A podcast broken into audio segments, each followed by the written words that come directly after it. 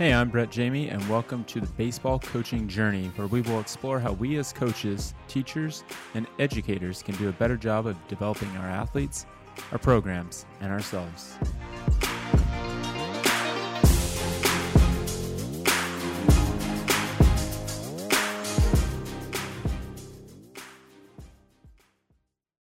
I'm joined with my brother Tony today.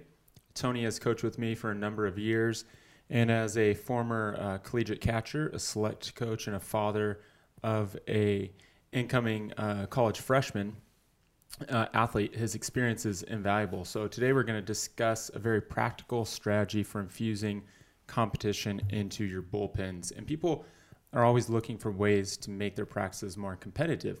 But how do you really do that in a way that is going to uh, to really flow with your practices, and also in a way that's going to to help uh, be constructive with with what we're doing out there as coaches. So, the uh, the topic that we're going to to break down today is going to be pitching battles, and uh, pitching battles is something that I, I'm I'm pretty sure that we kind of invented the name. The idea is out there, uh, and essentially, what we're talking about is a way to make bullpens more competitive and game like.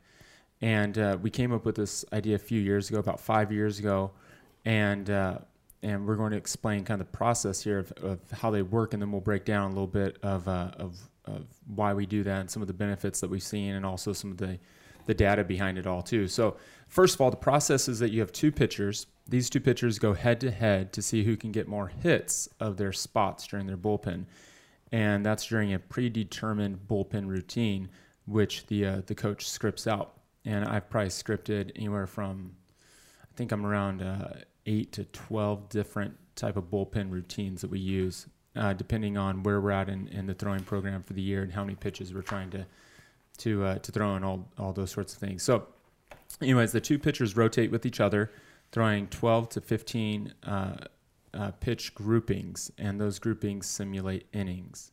Too many coaches have their pitchers throw, you know, like 50 straight pitches, which doesn't really simulate a real game, and it wears pitchers out makes it difficult to, to throw uh, with the same mental focus or the same physical intensity. It's one of those things that just doesn't make a whole lot of sense for us to have a pitcher go out there and throw, you know, 50 or 60 straight pitches. And, uh, and so what we're trying to do is simulate innings so that they can throw with that intent of throwing hard, also using kind of their, their, uh, their mental focus as, as well um, on each pitch a little bit more effectively. So we still typically uh, block their pitches, meaning that uh, that uh, a block is where you're throwing the same pitch uh, multiple pitches in a row. So with the 12 pitch grouping, for instance, they might throw two sets of their curveball, which is set we define as three of that pitch followed by a fastball.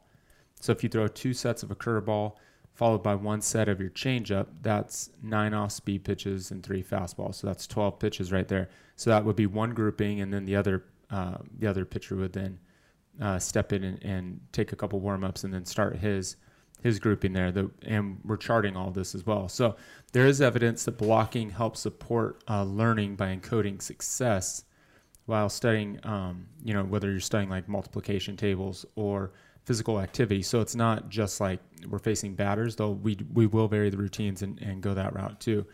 But uh, typically we we have those groupings. So uh, uh also during the bullpen, um, we also script which pitch, which pitches will be from the stretch, which ones will be from the windup. We also script some of those things that we oftentimes as, as coaches overlook, which are things like uh, how many looks they're going to work on to different bases. So we'll we'll have that in a particular grouping where it'll say one look or two looks or something like that. Uh, we have them vary their counts, meaning how long they come set before delivering to the plate, and we also have them work on their times to the plate which um, I, I'll discuss at a different time. But typically for a high school pitcher, we're looking for guys uh, sub one four to the plate, and that's something that we want them to do on all their pitches, not just slide steps. So if you don't script script these various uh, these various things, then they tend to go to the wayside, and and you know you realize, oh wow, we didn't work on uh, making our bullpens very game like during the winter because we never worked on looks, your times, or anything like that. So maybe you got a guy practicing every pitch during his offseason at 1 8 to the plate, which is, is terrible.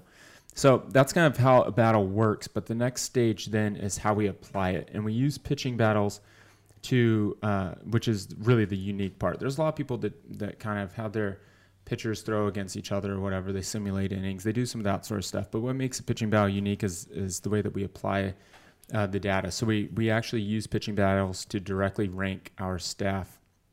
That means determine our start our starters, our middlemen, and our closers. So this might sound kind of uh, radical, but let me explain the rationale there behind that.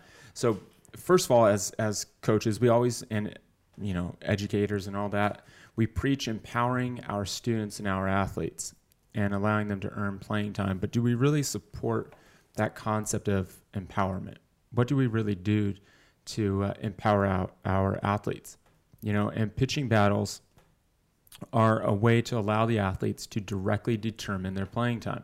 So we rank the athletes and post their rankings on a weekly basis and uh, we'll update those and, and, come out with those which the kids like to see and all that sort of stuff. But the rankings are determined by several uh, different criteria. So the first one is their hit percentage and that's simply how often the pitcher hits his spots.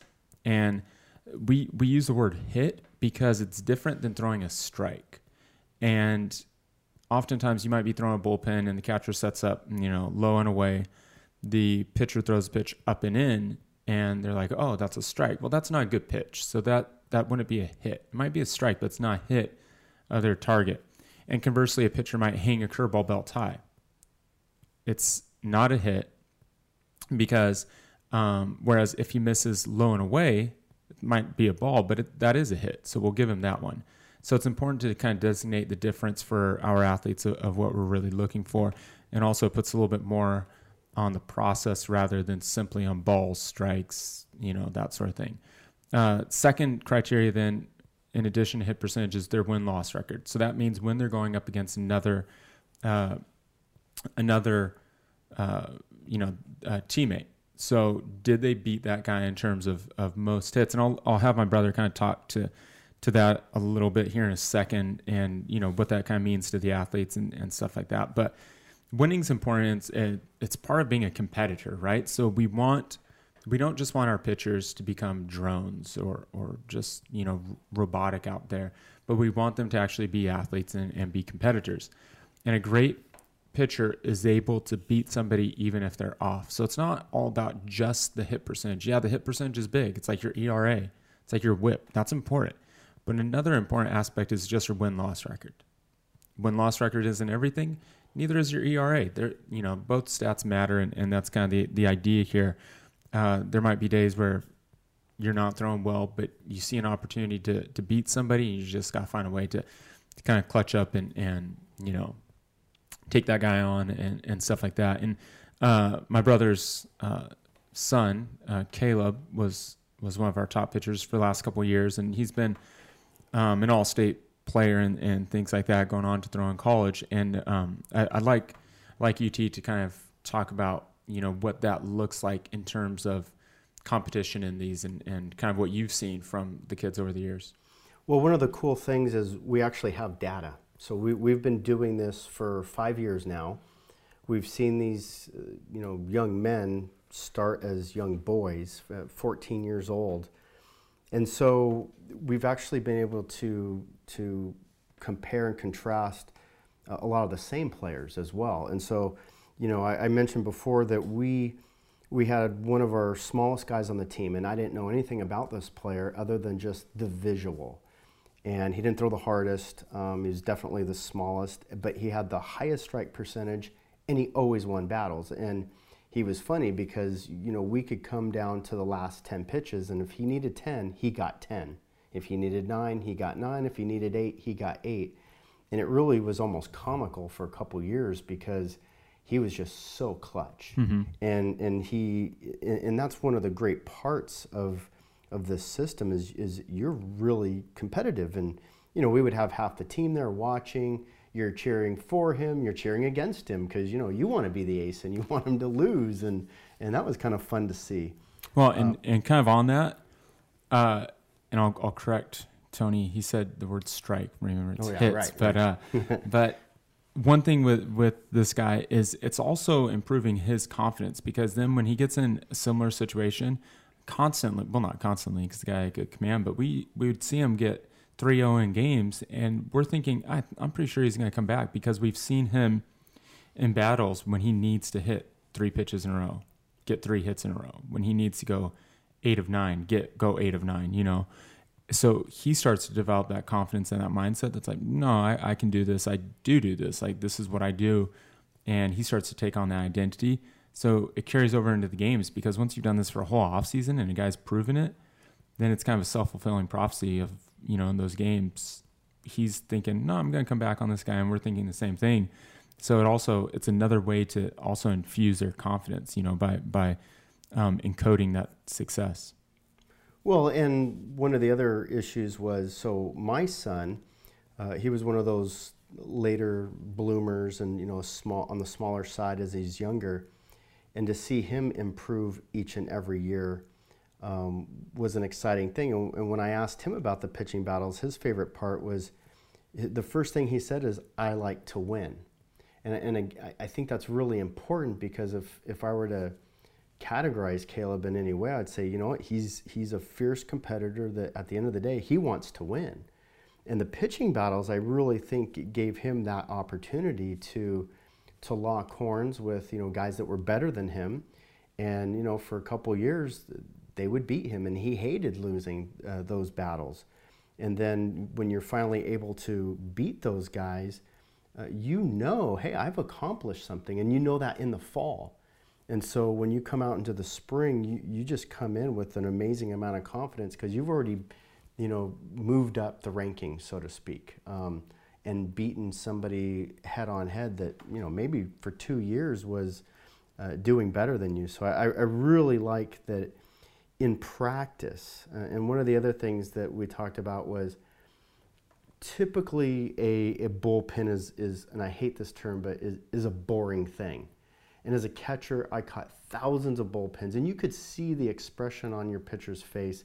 He could care less about what he's doing. And he just was going mm-hmm. through the motions, and there really was no reason for him, you know, to step up and, and throw well in a bullpen. And maybe after 40 pitches, he was tired. And whereas the pitching battles, the intensity, uh, not only works for the, the pitchers but the catchers as well. And so, yeah.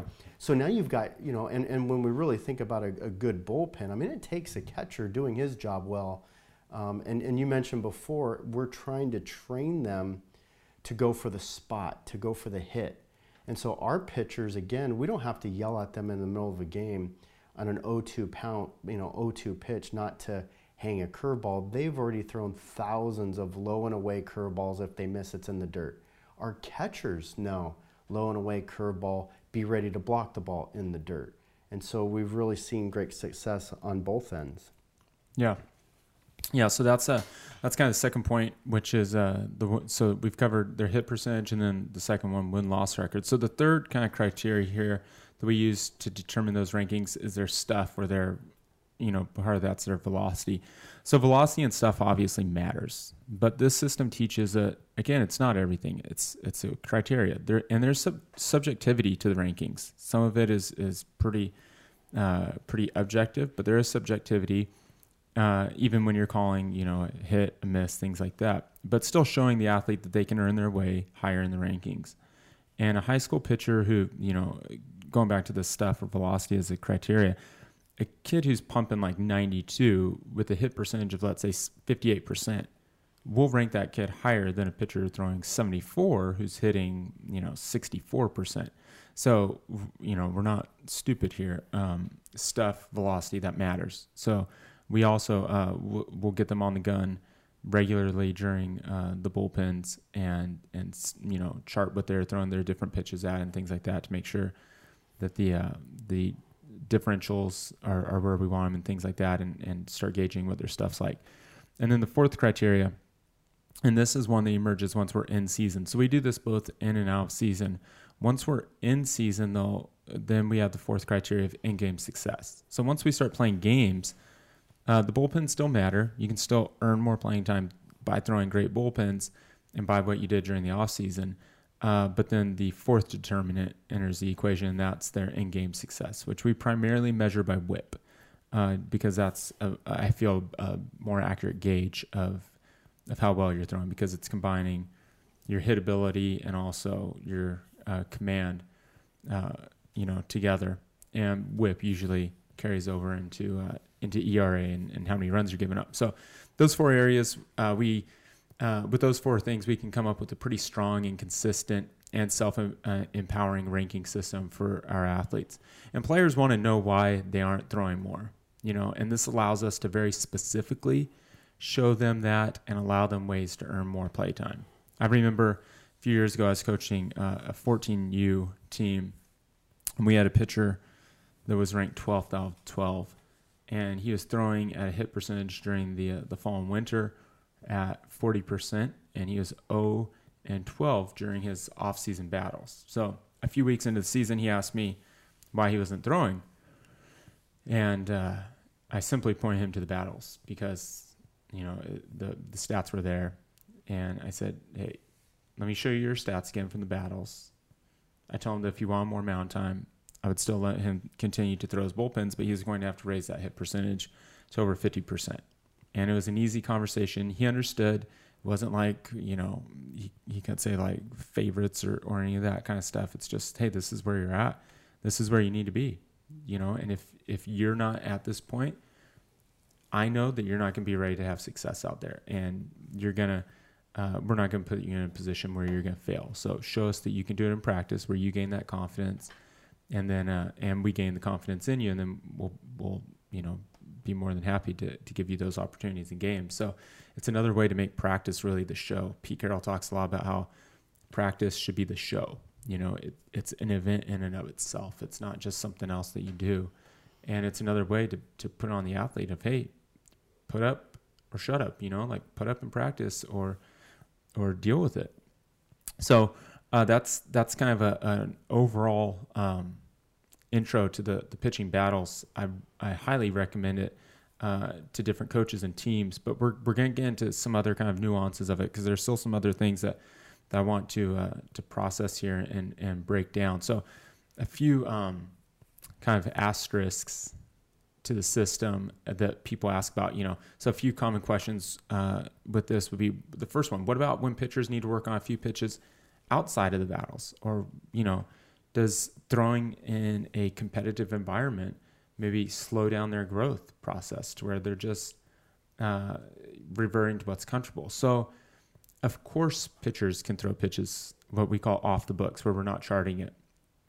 And uh, if they want to try something new, if the pitching coach wants them to try something new, uh, if we want them to focus on particular mechanic rather than hitting spots or beating somebody, then yes, like that's that's definitely fine. And sometimes there's going to be a need to throw a flat ground or a bullpen where, hey, you get one on one with the pitching coach. We're just going to isolate stuff, break things down. Uh, and, you know, there, there's room for that. But we want to be careful that we don't do that too much. And those decisions are up to the pitching coach and the staff. But I will say that I do want the majority of the pitches being charted for a lot of reasons. But one is that it's an indicator to me, the coach, who most likely um, because I most likely won't watch all their bullpens because I'm working with hitters and things like that during practice. So it's an indicator to me of how the pitcher is doing, and it allows me to, to stay up on things and have a my uh, hand on the pulse of of um, you know what's going on too. So uh, so that's that's another reason why I want most of those pitches on the books. But yes, you know, coaches can't be a slave to anything that that they're doing. Uh, another question: Does every pin need to be a battle? Along the same lines? No, of course not. Sometimes pitchers, again, need to iron out details.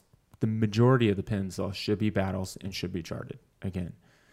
Thirdly, uh, another question How does the data support pitching battles? So, this is one thing that's pretty cool that we found over the years. After doing pitching battles for, for over five years, we found a remarkable link between hit percentage in pins and strike percentage in games. The average in game strike percentage is about two percent higher for our pitchers than their uh, than their pitching battle hit percentage, and that's probably due to pitchers or to umpires with large zones, because I think umpires probably give more pitches than then uh, the catchers. Sometimes we have the catchers call them, and uh, sometimes we have the coach. So I think umpires are probably worse than our catchers and our coaches. Uh, not to like bash on, but that's it's just the truth. And then uh, secondly, uh, you also get pitchers or hitters expanding the zone, so they're swinging at more pitches. Uh, you know, in the dirt, up at their eyes. I mean, you see crazy stuff. So uh, I think that accounts for that two percent uh, on average that you see a little spike in game. So a brief breakdown though, to give you an idea of how uh, kind of data helps us make our decisions on things.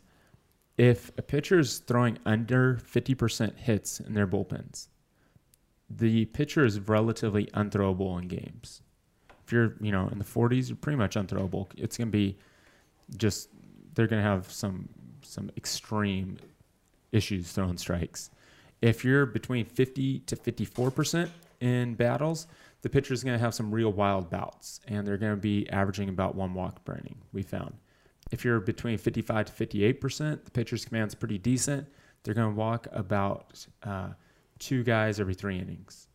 Once you start getting into the 59 to 63% hit percentage, that shows that you've got pretty good command and you're going to be under that, you know, um, half a walk per inning, uh, per inning ratio that that's a pretty good goal to have. And once you get over 63%, we found that that's uh, that's a pitcher with very good command. You're going to be walking under one third um, of a batter per inning. So in a seven inning game, you're going to be around two walks, uh, which is great. It's outstanding. So um, and of course, those are just guides, and there's a lot of details that go into walks and things like that. For instance, uh, thumbers don't need to throw as high of a percentage because people usually put the ball in play. A thumber might fall behind 2-0 and then throw one strike that gets put in play. That's different than a guy who's throwing gas out there, you know. Um, so there, there's different factors, but that's just a real quick guide of how some of these uh, these stats kind of support things. A couple of other um, things I'll add. When uh, when we're charting guys with their bullpens, we we only chart their last 10 uh, their 10 battles or 10 bullpens. And that's because you know by the time it's and, and we'll start changing the, those uh, numbers um, the deeper that we go into the season so that's more of an indicator of where they're at currently. Because obviously like a kid in july is a different pitcher than he was in september right? So the kind of the charting system there is dynamic as well it's not just static where you know because some people feel like oh so if i'm at 40% after two months, I'm done. Like, no, you're not at all. You just need to keep grinding, keep showing in your bullpens that, hey, I'm throwing better, I'm throwing better, because it's only going to, like I said, typically we use their, their most recent 10 bullpens. Uh, so those early bullpens are going to, you know, end up getting kind of um, bypassed there. So as far as like your hit percentage and things like that, so that's another thing that's kind of cool that we've uh, that we've seen over the years to to um, keep keep guys engaged and, and that sort of thing. So uh, finally, though, pitching battles they're a great way because great way to to do bullpens because they help provide competition, intensity, um, and and provide that during, like my brother said, kind of a, a part of practice that can can kind of uh, become a little bit mundane. And as coaches, we we try, and I know that this is something um, you know, my brother was really good at. We try to get pumped. We try to get excited about the bullpen or about the battles and and get pressure. And you actually see guys like start gathering around once there's a, tight battle going on, or like a you know, it's like on um, ESPN. You know, during like October or November, watching college football, they have like the little clicker that says upset alert. And sometimes like you'll have your your ace going up against like your number eight or nine, and it's like an upset alert. You know, the the score is like 28, 29 late. Um, and then guys are like, oh, whoa, there's, you know, so and so is about to knock off the, the big dog. So uh, that's kind of a cool thing, too, um, to provide some of that intensity. But normally you'll find that the ace is the ace for a reason, and he'll come back and, and he'll be able to, to lock it in when he needs to. And the other guys, you know, they can't.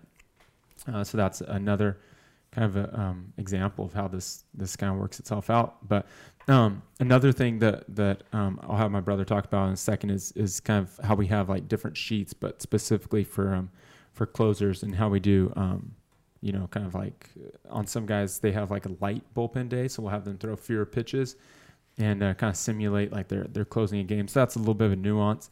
We also do um, do uh, jump battles. Jump battles are pretty sweet because a jump battle is a battle where you got two pitchers who are ranked back to back. So you know, for example, you're five and six guys, and their stats all might be really close. And a jump battle is very clearly like where before they throw their their bullpen, we say, "Hey, this is a jump battle where the winner jumps the other dude." So you can go from six to five, and and you know vice versa.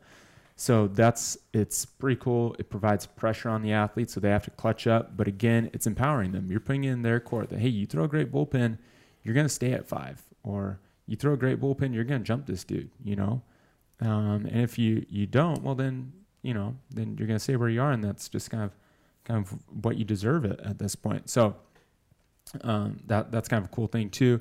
Um, and generally, we also end our fall season uh, doing a bracket tournament, which is, is a lot of fun.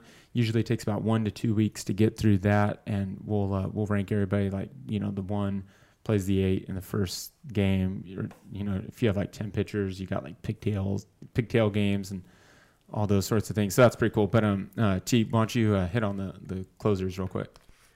Well, one of the things that I liked was a lot of times we ended up, especially at, at the younger ages, where you have two-way players.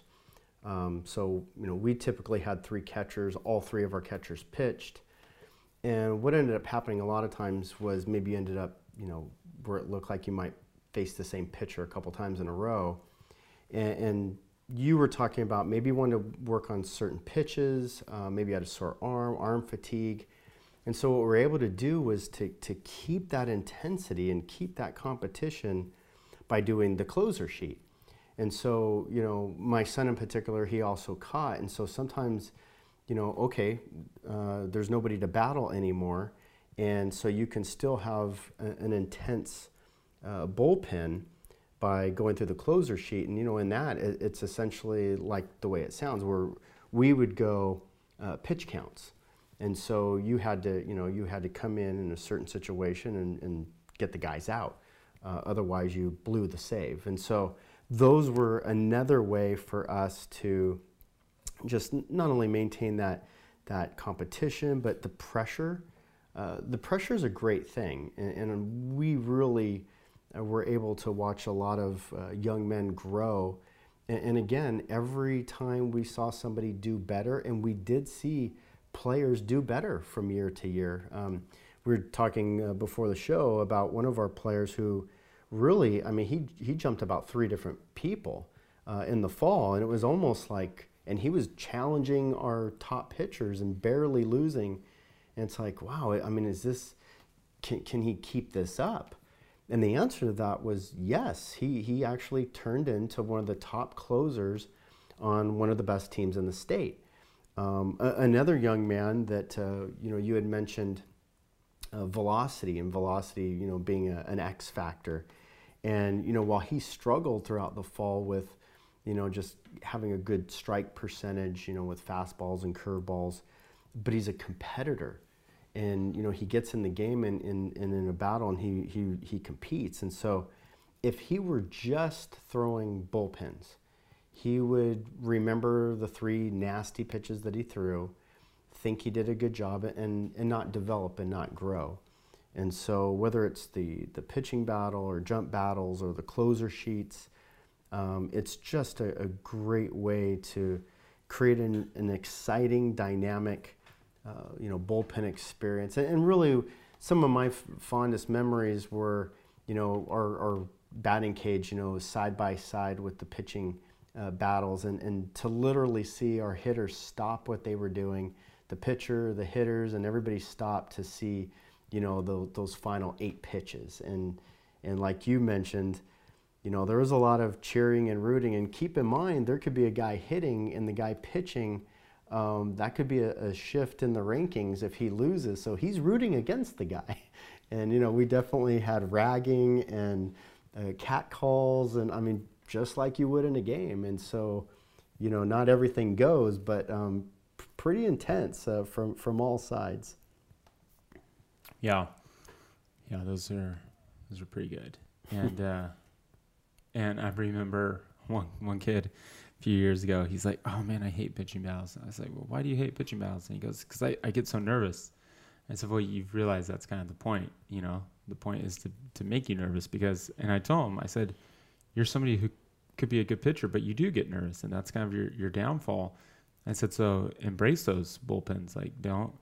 Don't hate them like like that because know that that's giving you like free practice at your weakness, which is, you know, getting getting nervous out there on the mound. And mound is a is a place where nerves definitely play a role. You're out there kind of on an island, you know. So, um, but uh, uh, T, you mentioned something about the uh, catchers, and that's just kind of a another detail. A couple of of um, details with the catchers. We like to focus on their receiving, so they can actually help get certain pitches called for the pitchers. So that and sometimes we don't really do that like intentionally where we say okay if this is a great reception like it's going to be a strike or whatever but um, well, there's certain pitches where I'll call it a miss, and like, ah, it was hard to tell. Like that was a pretty poor job of receiving that pitch, and I couldn't tell. And uh, and what we found, you know, the catchers don't get upset about that. They're trying to get better with their craft, so they they want to know about that sort of stuff. Uh, and you know, other times they'll be like, "Hey, that was a great reception. I'm I'm not sure if that was a miss, but it was a great reception. You made it look like pretty good pitch, so we're we're giving that." And uh, you'll find that that also helps pitcher catcher relationship to build. And the pitchers start to root for their catchers as well, and they start to notice like when their catcher does something well, that it's it's a it, there is a uh, team component there that's not just me, me, and what I'm doing, and I do this, and I hit this spot. It's like no, you know, we work together to try and get these these uh, pitches um, called and and get batters out and things like that. So catchers also need to work on their blocking, and uh, and that's something that I'll, that I'll keep uh, stats on as well and, and post those. And then every three pitches, they're supposed to work on their throwing footwork. And then the last thing I'll say on that is don't forget to also mix in uh, pitch outs. It's one of those things that we forget to ever work on, but uh, but you gotta work on pitch outs more than just once a year. You know, during like an on-field practice where everybody throws two pitch outs. So mix those in as well. Um, with the catching stuff, though, one of my regrets from this year's summer season is that I didn't, and mostly just because of my own um, time, I didn't post and keep a running total of the catcher's blocking stats. And when, and I did this last year. I've done it almost every year, where I'll post because we, especially during summer, we've got you know two guys at least who are rotating in a catcher a lot, and I'll post their blocking stats, meaning how many balls they block, how many they miss. That's something I keep track of on a little pad of paper during the games, and then I keep a running total and I put like their block percentage, and what I and I also keep a running total of how many they've had in a row. So uh, a couple years ago we we did that, and we had two guys who remarkably finished exactly the same percentage of balls blocked, which is 89%, and they both finished the year off with a 28 block. Uh, um, you know, streak where they they hadn't allowed a ball get by them in 28 straight uh, blocks. And both of those guys were always referring to like, because I posted up on a board in the dugout and they'd, you know, see their, their block percentage and, and they were always going for like these, you know, it's like a Joe DiMaggio streak going for these um, streaks. I didn't do that this year, and I found that our catchers struggled a lot more blocking the ball. And it was one of my regrets, and I, I can't help but wonder if I would have kept doing that this season, like I've done the last few, would that have happened?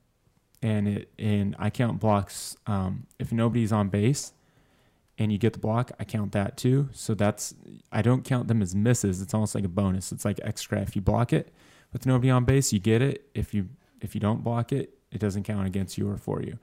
Because um, you know there's some philosophical differences on on blocking without guys on base too. So, uh, but it's just another way to like keep them engaged in the game as as catchers and and kind of uh, measure that. So um, anyhow, I hope that uh, that this is, has kind of sparked your thinking with with maybe some ideas you have with uh, infusing competition into your into your practices and, and games and things like that. Um, and uh, and hopefully, if if you guys uh, try some stuff and it's working out well, send me a note. You can find uh, my information on my website. You can go to the contact, you know, contact now and, and send me ideas. I'd love trying to get better with with what we're doing in practices and and uh, things like that too. So please uh, let me know about ideas there as well. And and um, this, uh, I'll open up to my brother just to, to kind of close this out here. Well, one of the things we we discovered too is we are in the northwest, and in the fall, it, it's real cold. Um, and we had uh, our our hitting facility, our pitching facility, kind of had an open end, so you could feel, you know, the the 35, 45 degrees. It was cold when, when our, our pitching battles took place, and you know what, our our kids developed a toughness. Um, you know, the fingers were cold, and I never heard any of our players complain at all about the elements. And ironically, I, I, believe it was 18 out of 20 league games we played in had rain. And we never had our pitchers complaining about the mounds being wet, the ball being wet, it being cold. Mm-hmm. And I really think a, a, lot of that had to do with the, the pitching battle scene because you know what? Nobody cared if your fingers were cold. You had to go out and win the battle. And I grew up in Southern California where it was a little different, where, you know, maybe it was extremely hot. And, and, you know, you don't get to complain as a pitcher that it's too hot. And so some of my, you know, my favorite pitchers that I've seen pitch, one happens to be my son, the other one my brother, they both liked when the elements were actually worse. And, and that was because they felt it was, it was an advantage uh, going against somebody else on the other end. And if they weren't mentally tough to face the elements, then they weren't going to be ready. And we, and we won some games, um, I think, just because, you know, that first inning when you get out there and it's raining or it's hailing or you're at Safeco Field or whatever, and you know what? It's time to do the battle, and it doesn't matter if it's really, really cold or if it's really, really hot or if there's a lot of pressure. Uh, you're ready to go from pitch one. And, and you know, in those clutch games, a lot of times that first inning, that one run, that, that might be the difference. And so, um, you know, I, I, I, really am a wholesale, you know, buyer in the pitching battles. And, uh, it's, and even more than that, it's, it's been fun. It's been fun to mm-hmm. go to mm-hmm. practice. Yeah. So uh, let me know about what you guys are doing in your practices. What's working? If you uh, have any questions, let me know. So thanks uh, for tuning in. Hope you guys enjoyed it.